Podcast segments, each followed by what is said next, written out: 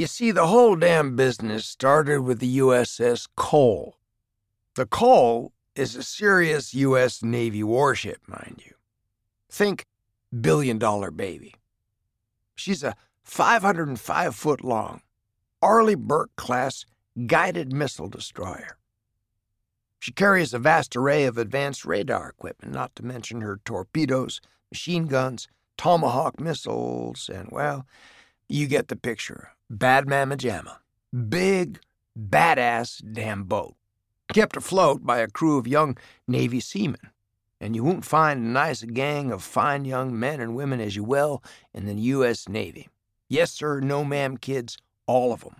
Manners, you remember those? Good haircuts, pants, actually held up with belts? Yeah, I didn't think so.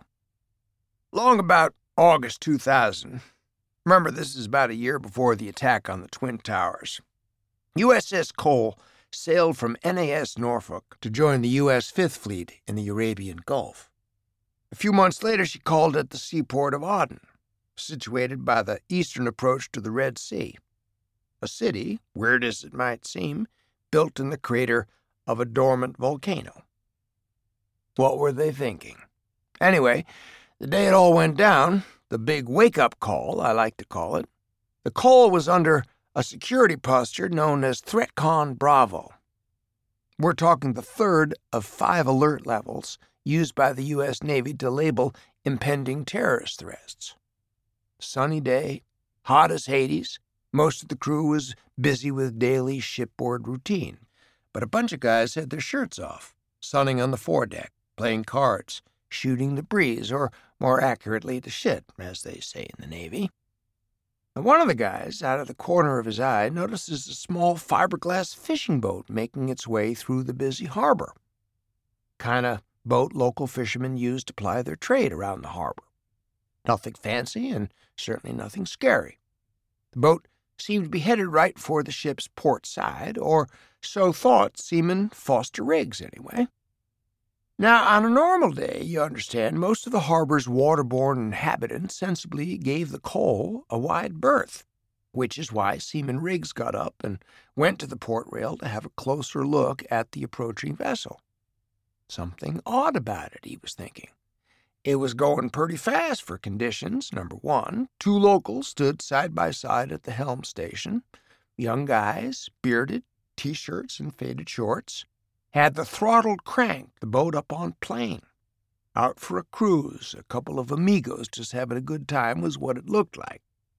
Nothing looked all that out of the ordinary to Riggs, even as the fishing boat drew ever nearer to the Cole. Big smiles on the local yokels' faces as they pulled along the destroyer's port side. As the boat settled, they were raising their hands up in the air, waving hello at the friendly young sailor staring down at them. Friendlies themselves, Riggs was thinking. But then they did something funny, something that should have sounded crazy loud alarm bells banging big time inside that young seaman's head.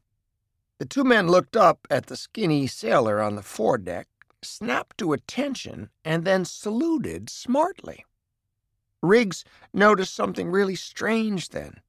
The smiles were gone from their faces. A second later, those 2 boys were vaporized.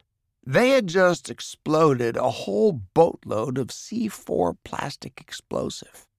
At the moment of the explosion, the little skiff was about 5 feet from the warship's hull. And that much C4 at close range? Hell, that is the equivalent of 700 pounds of TNT blowing up in your face. The blast shattered windows and shook buildings all along the waterfront. It also opened up a 40-foot by 40-foot gash in the destroyer's reinforced steel hull and turned the inside of that ship into an abattoir. 17 of our young warriors were killed instantly or mortally wounded. 39 more were seriously injured. It was bad. It was real bad, brother.